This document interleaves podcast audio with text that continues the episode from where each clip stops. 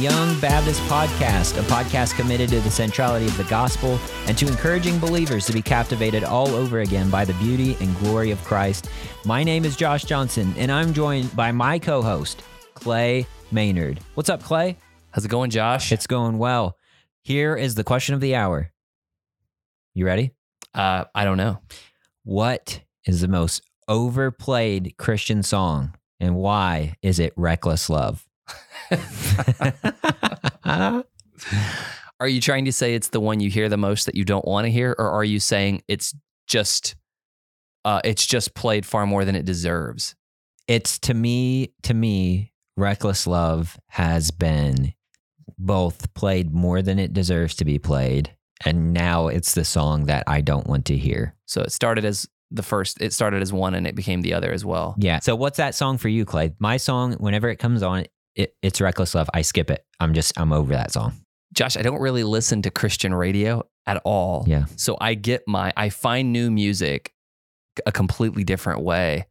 And so I don't really know what's being played a lot unless I happen to be around other Christians who start telling me what uh, some some church they know of is doing or what they've been listening to a lot. okay so you're like a you're like a christian music elitist and you don't have time for us Uh, peons that listen to k-love a, a little bit, yeah. But the That's truth fair. is, the truth is, it's mainly because I'm always trying to source music for our church, and I'm very picky about that. Yeah.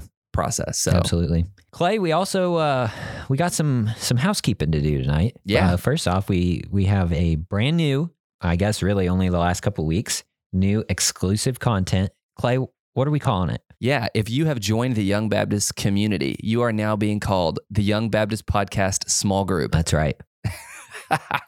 The small group, the Young Baptist Podcast small group, and Be part of the small group. it's legit. If if you donate uh, five dollars a month or sixty dollars a year on exclusive subscriber content, you get a monthly email from Clay and I talking about uh, the little devotional thought, the books that we're currently reading, Yep. and then some a kind of an idea about where we're headed with the show, as well as every month we're going to be doing an Ask Me Anything podcast specifically for our exclusive subscribers. So yep. Yep. if you aren't ex- subscribed, you ought to do that. How do they do it, Clay? They go to the youngbaptistpodcast.com or they look in the show notes to this episode and they will find a link to subscribe. Josh, we don't want people just showing up here, just listening, just getting what they can get and leaving. We we want you to get plugged into a small group. That's exactly right. that is so beautiful, dude. Wow. That is so good. I, I'm just, ladies and gentlemen, I've got to take a moment. I'm just, I'm super impressed with the way Clay just handled all that.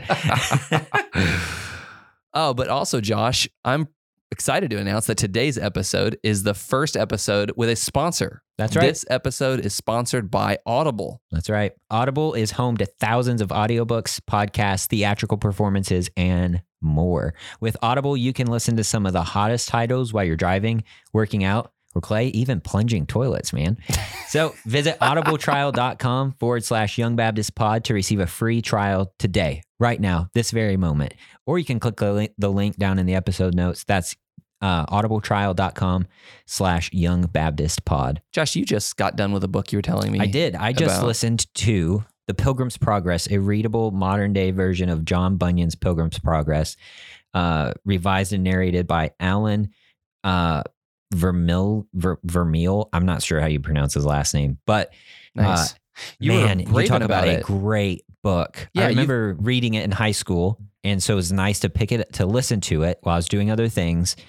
And wow, what a captivating read! If you haven't, if you haven't read The Pilgrim's Progress or listened to it, this is a great way. Use your Audible trial and download that that version of The Pilgrim's Progress and check it out today. Excellent. Yeah, hearing you rave about it, Josh. I re- I believe I read Pilgrim's Progress when I was in middle school, and I I know I've seen so many illustrations from that book used in preaching and teaching, but it makes me hearing you rave about it makes me want to go read it again. So I think I'll just have to, I think I'll have to go download it on Audible. Do it, man. Excellent read. So we've got multiple ways you can support us now. We've got Audible that supports the podcast. We've got the Young Baptist Podcast small group, That's right. and we have our merch store. Yep. And we're going to have new items going on the merch store. We've even got a special discount code for our small group, hmm members only. a really awesome discount for some special swag that is going to be coming on the store really soon. Very specific items for the small group. That's right. So keep your eyes and ears open for that. It'll be available to everyone, but only members of our small group get a legit discount. Should we tell them how much? Sure. If you're a member of the small group, you're getting a promo code for 50% off everything in the entire store. So that is probably enticing enough for you to become an exclusive subscriber. That's right. So what are you waiting for? Click that link in the description below. Anyways, what are we talking about today, Josh? today, Clay, we are talking about Bible translations. Yeah, if you haven't listened to our last episode, we talked about bibliology, and this was one of the elements of bibliology that you need to understand. But it is a common topic among churches and among Christians. Uh, questions are asked about this subject. So we thought it'd be a great idea to have a little bit more of an in depth conversation about translation. Uh, we're going to talk about what Bible translation is. We're going to revisit that. We talked about it a little last episode. We're going to talk about how Bible translation works. Um, and then we're going to wrap up talking about some factors to consider in choosing a translation. I want to throw two things out there, Clay, right before we get started. First, like we say on almost every episode, we're not experts. This is not an exhaustive episode. This is just a great place to start. And second, uh, we want to acknowledge at the front end that this topic of conversation tends to be super duper heated and uh, everyone has very strong feelings on this. And that's totally fine. Our goal tonight is not to stir you up. We want to share information and right. try and help you, the listener, as you make these decisions moving forward. So let's do this thing, Clay. Let's answer this question What is Bible translation? Like we talked about on the last episode, Bible translation uh, takes the original scriptures, which we, when we talked about it last episode, the original scriptures were recorded in Greek, Hebrew, and Aramaic. And for in order for them to be understood, these manuscripts have to be translated in the language of the reader. And translation is to be based upon the original languages. So, what really is Bible translation is taking the original languages and putting it into the language of the individual reading it. Very simply stated, that is what Bible translation is. Yeah, and it's the desire of Christians anywhere to get the Bible into as many languages as possible so that the people in those language could can the people who speak that language can have a copy of God's word for themselves. Mm-hmm. Yep. And it's along those lines, it is staggering to consider th- that, you know, we're here in America, the United States, and we have access to so many resources. And there are people who have never had even a single page of the Bible in their language, you know, let alone even heard the name of Christ. Even historically, Josh, how many people had quickly deteriorating manuscripts and even at times only portions, a few Mhm. pages at a time, maybe one of the letters of Paul, like just not having the kind of access we have. We have devices. I can carry around not only a Bible on my phone, I can carry around uh, thousands of resources Yeah. to study it and understand it better. I, It's uh, incredible. I just I can't help but think we saw a video. I think it was last year in church of a um, institution that does translation in other countries. I don't know if you remember this. I It- do It was remember in. Africa, and the amount of joy, like they set aside a whole entire service of that region just to just to like literally get in front of the congregation and hold up a copy of the Bible and be like, "Here it is. It's in your language." It gives me goosebumps talking to you about it Josh, right. I was in. I remember this missionary at Yeah. our church, and he was showing this video. And you, like you're describing, there's this whole. It's a whole service, and these people are dressed in their. I mean, they're the best thing that they're dressed in the best thing they own, and they're this whole service was basically a ceremony to Yeah. present these people with a copy of their own their own copy of God's word. These people were in tears. It was not Christmas, holds nothing to that. a yeah. birthday. It didn't hold a candle. These people, it was like their lives had changed. It, it was so. It was so thrilling to watch that. I was in tears watching that video. I remember that. and we understand just to clarify it's not because it it's their language it's because it's the word of god That's and now they have it and now they can read it and now they can understand it and that is so huge Yeah, they're not so dependent awesome. on some preacher or teacher to Yeah. tell them this is what God's word says. They can read it for themselves. Yeah, it's that's- amazing. that's so good so that's basically bible translation with a little little rabbit trail for you um clay how does bible translation work we know that most people do not read Hebrew, Greek, and Aramaic. And so then the, the natural question you have to ask yourself when you're holding uh, your Bible is how do we know that what we have is God's word? And maybe is a good opportunity to revisit how translation is connected to both inspiration and preservation. Uh, they're all very conjoined doctrines, and we talked about it last week with some more depth, but I just wanted to revisit this for a moment because we know that God's word is perfect. Uh, it was perfect when it was written. It, the Holy Ghost moved through the writers of Scripture to write what God wanted us to read. So it was perfect. And then copies were made of those, and those copies were not always perfect. We know that to be true. Scribal so- errors, things like that. Right. So th- then the question is, well, how can I be sure that what I'm holding is is God's word? And the answer to that is because of the vast amount of copies that were made. When there were mistakes, they were it was so obvious because of how many manuscripts there were. So they're typically very clear. And by the way, they're always clear when it affected a major doctrine. So an important thing for the listener to know is there is no major Christian doctrine that is affected by the textual variants in the manuscripts that we have. So if you're wondering, oh, how can I be sure that I have God's word? The manuscripts on every major Christian doctrine are absolutely unified, absolutely clear. No major Christian doctrine is affected by some textual variant. You don't have to worry that something got corrupted. The, the, the overwhelming evidence is too clear. So it was perfect when it was penned, and the manuscripts that have come down through hundreds of years are are clear on what the word of God is. So, and that has to be the case, Josh, or preservation did not occur, Right. right? Inspiration was when God inspired, Yeah, breathed out those yeah. words through these men in their writings. And preservation was God passing on his word from generation to generation through copies and manuscripts. So, uh, and that has to be true, or we or God didn't preserve His word, and we've been missing God's word for hundreds and over a thousand years Well, since the original since the original copy was written, right? yeah. So God preserves His word through manuscripts, uh, and throughout throughout history and even today, translations are made from those manuscripts. So the the question you have that naturally comes from that is why is there so many translations, Josh? Why are there so many different ones? Well, Clay, I think one reason would be because uh, some translators and translational committees c- approach um, the text differently. One of those ways would be based upon which text they're basing their translation on. Right. Now, um, there are really like two text families, like primarily, that's what we're going to classify it as. I understand that you can do a little bit of digging and research and find there's a very extensive list of, of texts out there. I understand that. But for our purposes tonight, really you're gonna you're gonna be dealing with kind of when in your translations, you've got basically two text families that you're dealing with the TR or like the majority text and the critical text. Right. So, Josh, you say text families. We're talking about groupings of manuscripts. Right, right, right. So they're they are this is where it, in particular with your Greek New Testament. Right.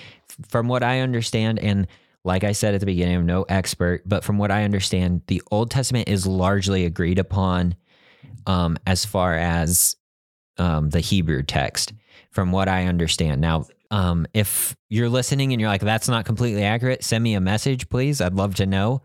Uh, send us an email because I'm not doing social media right now. So send us an email. I'd love to to speak with you about that and learn more about that as far as the Old Testament text is concerned. So, but with like the TR majority text, critical text, we're talking largely about Greek here. Would you agree with that? Yeah.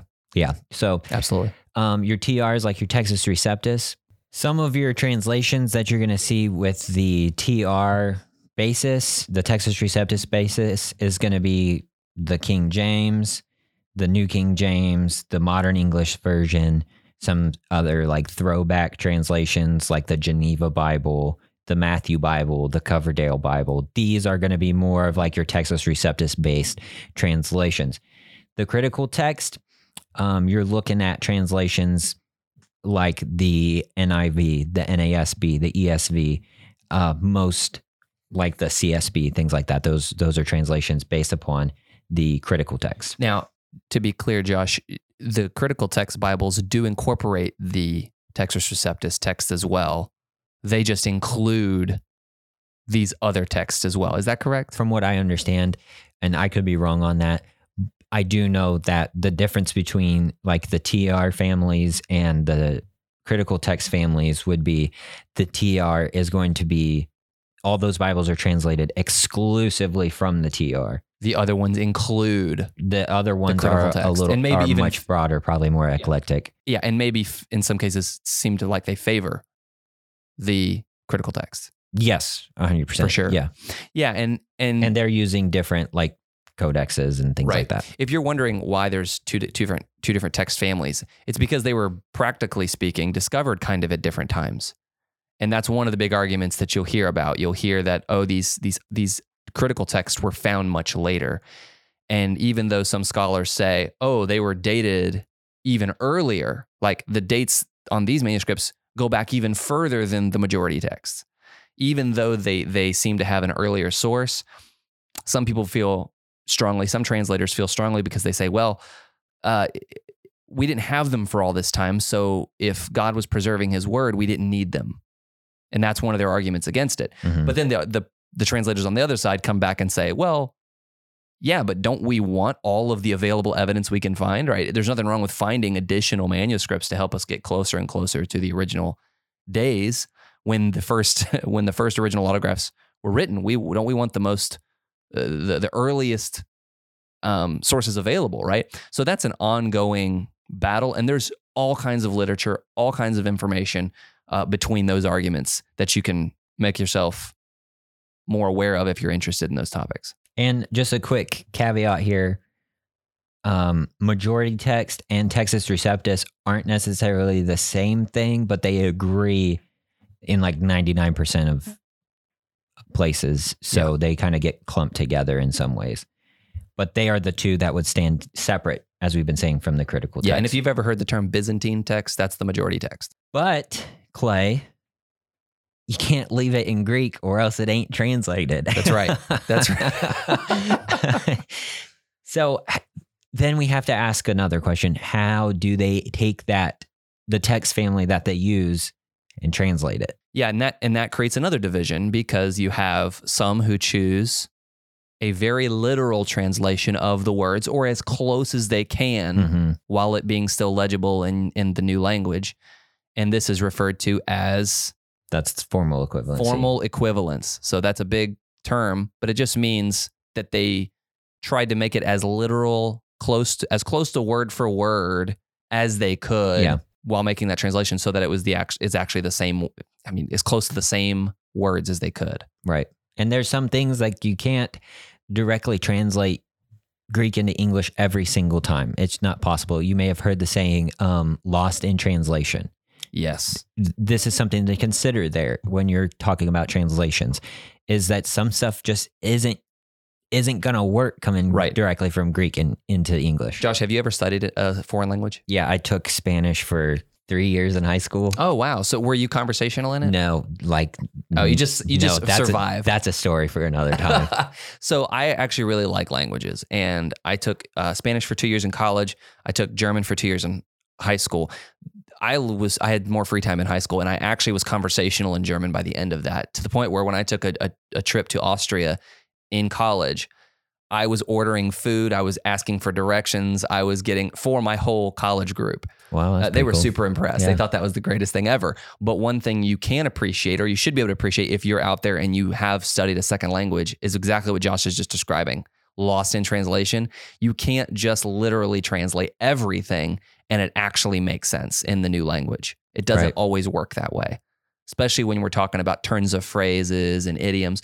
And there are even words that carry cultural weight. It, it- they build some cultural significance behind them. And so understanding it in translation, you have to you have to change the word some. Mhm. So it's important to remember with formal equivalence, the goal is word for word, but it's not necessarily going to be exactly word for word Correct. because otherwise we really may not be able to understand it. Right. Which brings us to the second ver- the second approach, Right. which is a thought for thought translation or a dynamic equivalence. Right. Uh, so the dynamic equivalence, if you ever hear that, it just means they translated it more thought for thought. Now, let's be clear. Some translations, and we'll talk about these translations in just a moment, some translations use a very, as close to literal as they can, and only use a thought for thought or dynamic equivalence when they feel it's absolutely necessary to get the, the meaning of the original text through. And that's the point, isn't it, Josh? You want the meaning to get through. If you lose the meaning, then what was the point of the translation? hmm Translation, uh, to quote Mark Ward, translation, uh, uh, I'm sorry, edification requires Intelligibility. intelligibility. He always says that. It's true. If you don't understand it on the other side of the translation, then the translation was essentially didn't didn't didn't do what it was supposed to do. But dynamic equivalence is the some translations really lean into that. They really go for the thought for thought, just make it more readable. Um, and so that's a lot of translations go for that today. um, kind of a way to to see this is if you could if you could essentially draw a line clay and on one end you had you wrote word for word and on the very other end you were, wrote thought for thought. And then you were to on that line kind of plot out where the different translations end. Starting from word for word your translations that are most literal down to translations that are more thought for thought. You're talking like the NASB, the ESV, the King James, the New King James, the CSB, the NIV, the New Living Translation, um, the and then at the far far end of that is like the message, etc. Those kind of like as you look at it, that's kind of like your Continuum. that's kind of how you're going down the line that continuum there. What would you say is like the midpoint? Like, is there any version that on your on your spectrum there that shows like it's like some of both or a, a some balance of both? I'm looking at a little picture here. I showed you it before we started recording. Like it puts the CSB basically exactly in the middle. It even kind of favors the NIV towards the middle. Um, the New King James is kind of closer to the middle. So like those guys are kind of hanging out right there in the Yeah. middle. Now, okay, so let's go back to something else. So we've talked about translators picking different text families. hmm We've talked about translators picking different approaches. hmm In the approaches, dynamic equivalence versus formal equivalence, or as we said, thought for thought versus word for word. Nobody does those approaches exclusively, except for I think there are a few translations out there, or at least let's say they claim to be translations.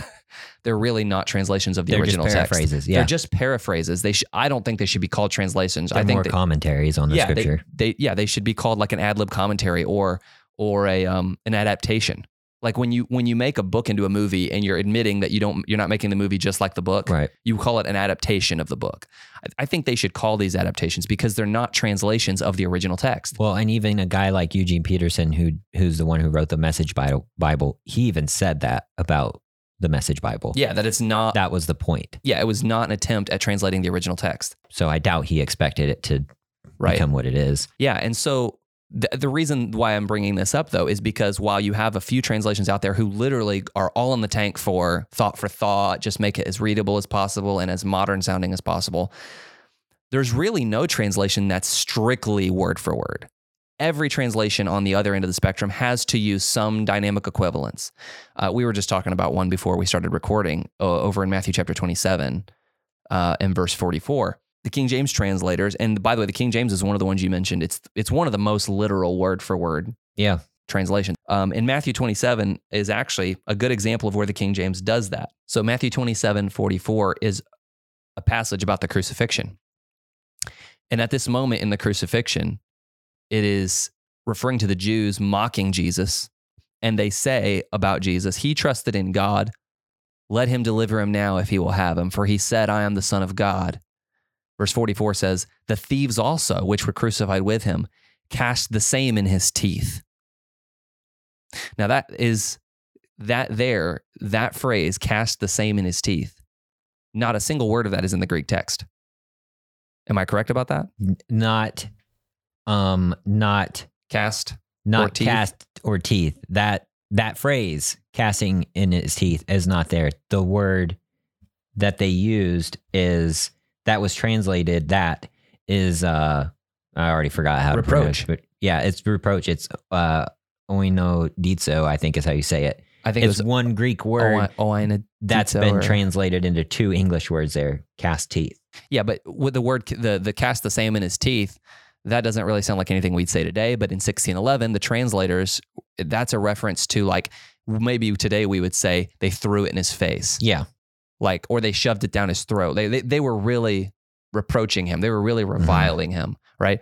And so the the King James translators, if they had just translated literally what the Greek said, it would not have been clear what the thieves were doing in siding with the crowd. So they used dynamic equivalence and used a phrase that makes a little bit more sense to an English reader than what the Greek would have translated literally as. So even the most literal translations, Josh, have to use dynamic uh, dynamic equivalence in some places so that the meaning gets through because that's the point of the translation in the first place. Back to the original question, why are there so many translations?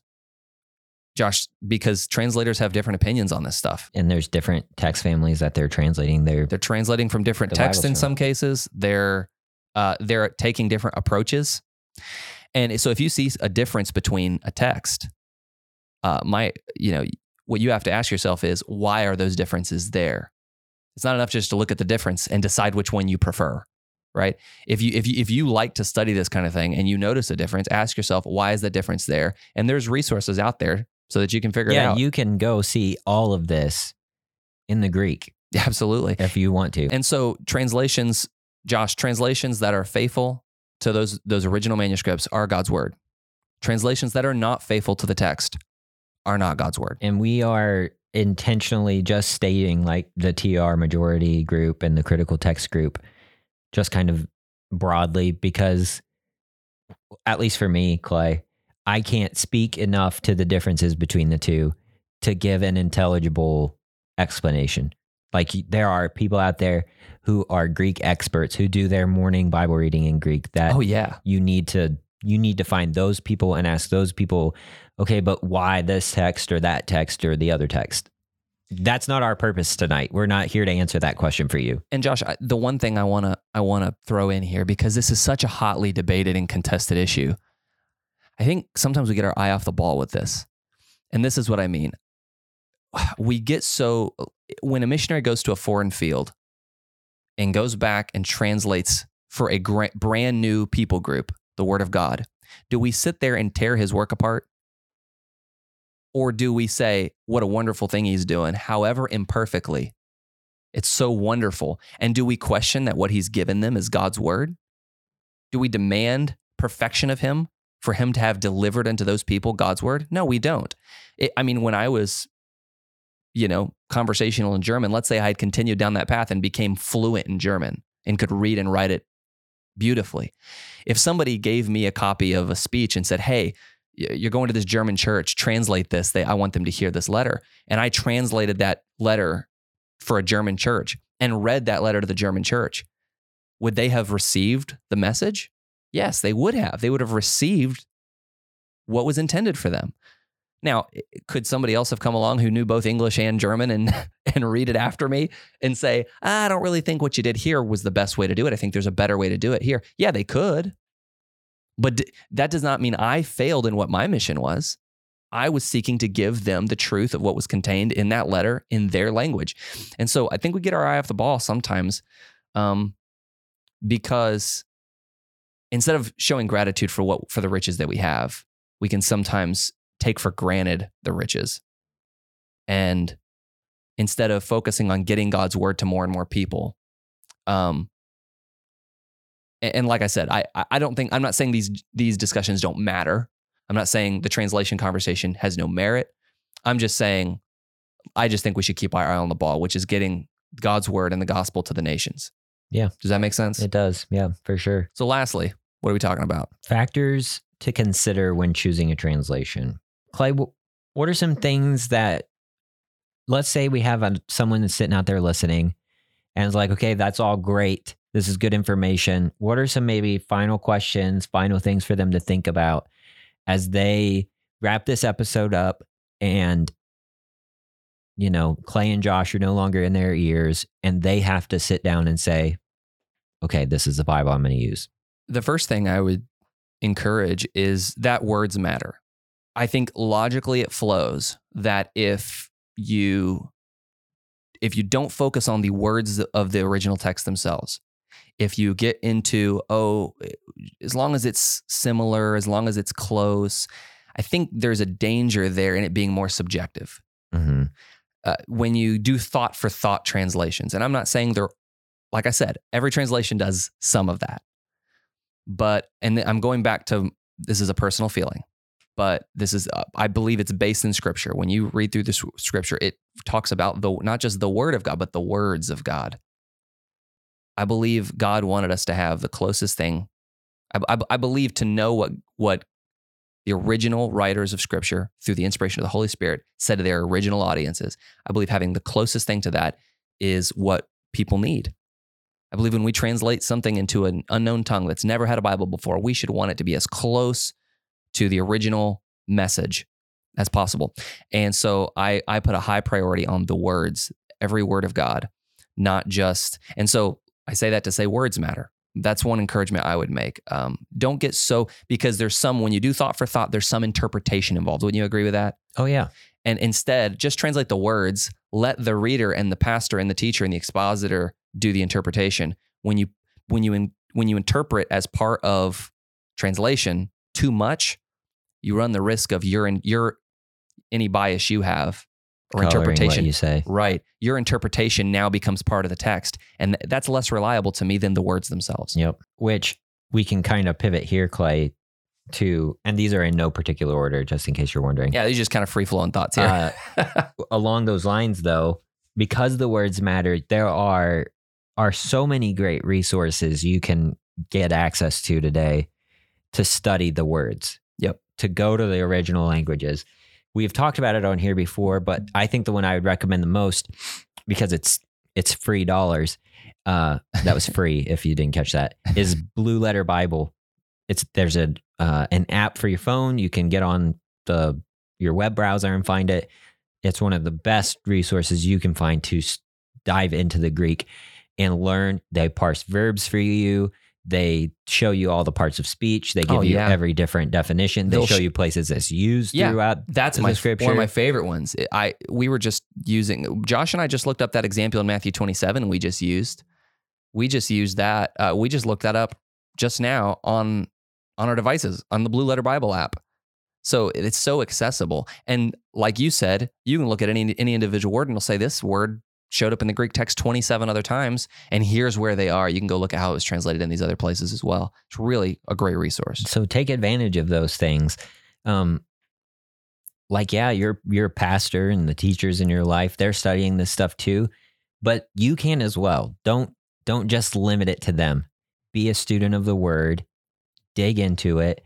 If you have questions about studying Greek or particularly Greek, but like Hebrew or anything, just ask your pastor. Like he'd be glad to help you with something like that. Yeah. Um, what else, Clay? What are some other things to consider? I think consider the one your church and your pastor uses. Yep. that's a i mean you're to be discipled i believe by your local church so if your pastor and your church has selected one i believe for the unity of a church it's very helpful for a church to agree and to decide together uh which text to use and uh, which translation to use and uh when you make that kind of commitment uh, i think it helps you it helps keep that unity in that local body of christ um, and it helps you follow along and learn in the in the manner that it's being taught at your church.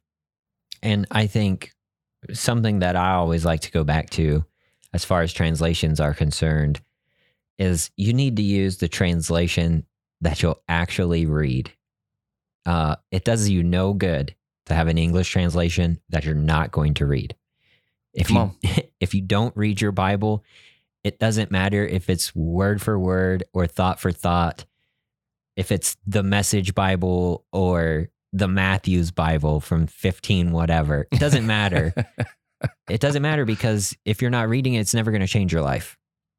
So when you pick Come up on. a translation, what you need one thing you should ask yourself is am I going to read this? yeah, And the answer ought to be yes. yeah. You, we'd be surprised at how many people are are very fluent in the arguments around text families and uh, types of translational equivalents, and are not faithful readers of God's word. Yeah. And you're exactly right. And you Whatever. don't get some spiritual gold star because you read your Bible every day. Yeah. Don't misunderstand. But you need to be in the book. Yep. Translate. Yeah. Any translation that you read is better than your favorite translation that you don't. Yeah, for real. Maybe with exception to the word on the street Bible. Uh, and, and the last thing I would say, as far as advice goes, is if you're going to study differences between translations, which can be fun. I find Josh and I are nerds. We do this kind of stuff. We like to look at this stuff and and evaluate. When you're studying differences, if you ever get into a conversation about it, ignore arguments that don't address the original texts, because that's what it goes back to. yep. All of these translators, every single one of them that were do that were good translators, their goal was to get you in an accessible way in your language what was in those texts. Mhm. That's what they're trying to do. If they did their job well, they did a good job at that. If they didn't do a good job of that, they're not a very good translator. Yeah. And so that's what their goal was. Don't entertain arguments that pit translations against each other that don't factor in what did the original text say. Uh, that is that that this, that is still always going to be the standard. Josh, we've talked about what translation is. We've talked about how translation happens, uh, and we've talked about factors to consider when choosing a translation. And we're wrapping this up.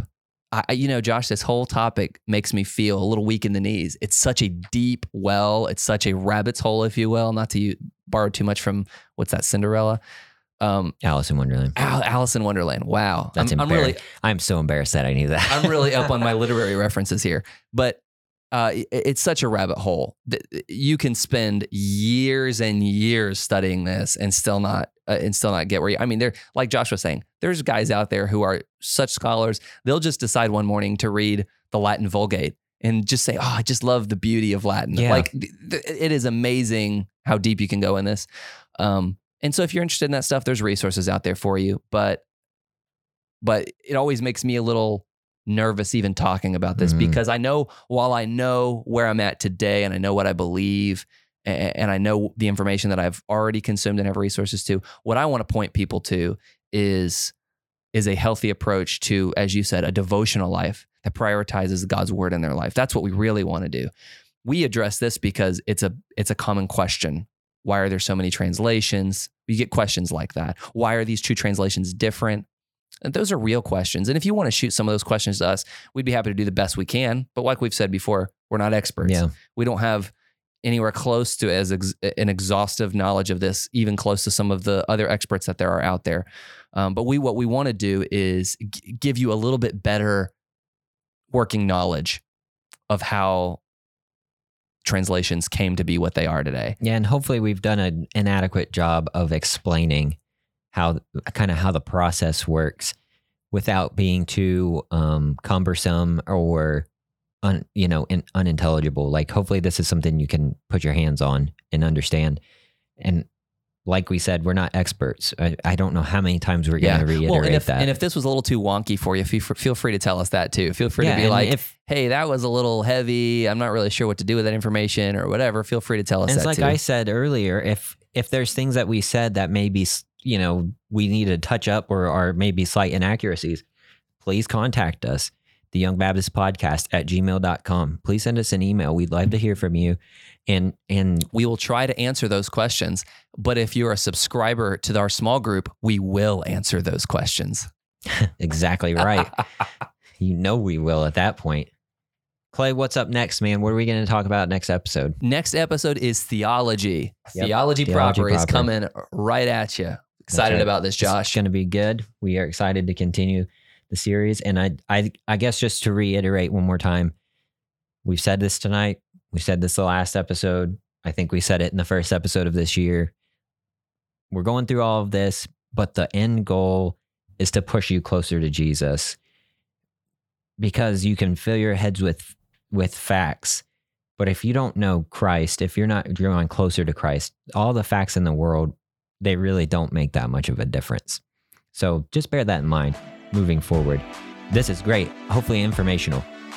But what's more important is to take it and push you closer to Christ at the end of the day. Josh, there it is. There it is. Thank you for listening to today's episode. If you enjoyed the show, we'd love to hear your thoughts on today's topic. Also, be sure to subscribe and leave us a rating and review wherever you consume the content. You can follow us on Instagram, Twitter, and Facebook at Young Baptist Pod. Check out our website, theyoungbaptistpodcast.com, for more resource recommendations, our merch store, and to join our YBP community.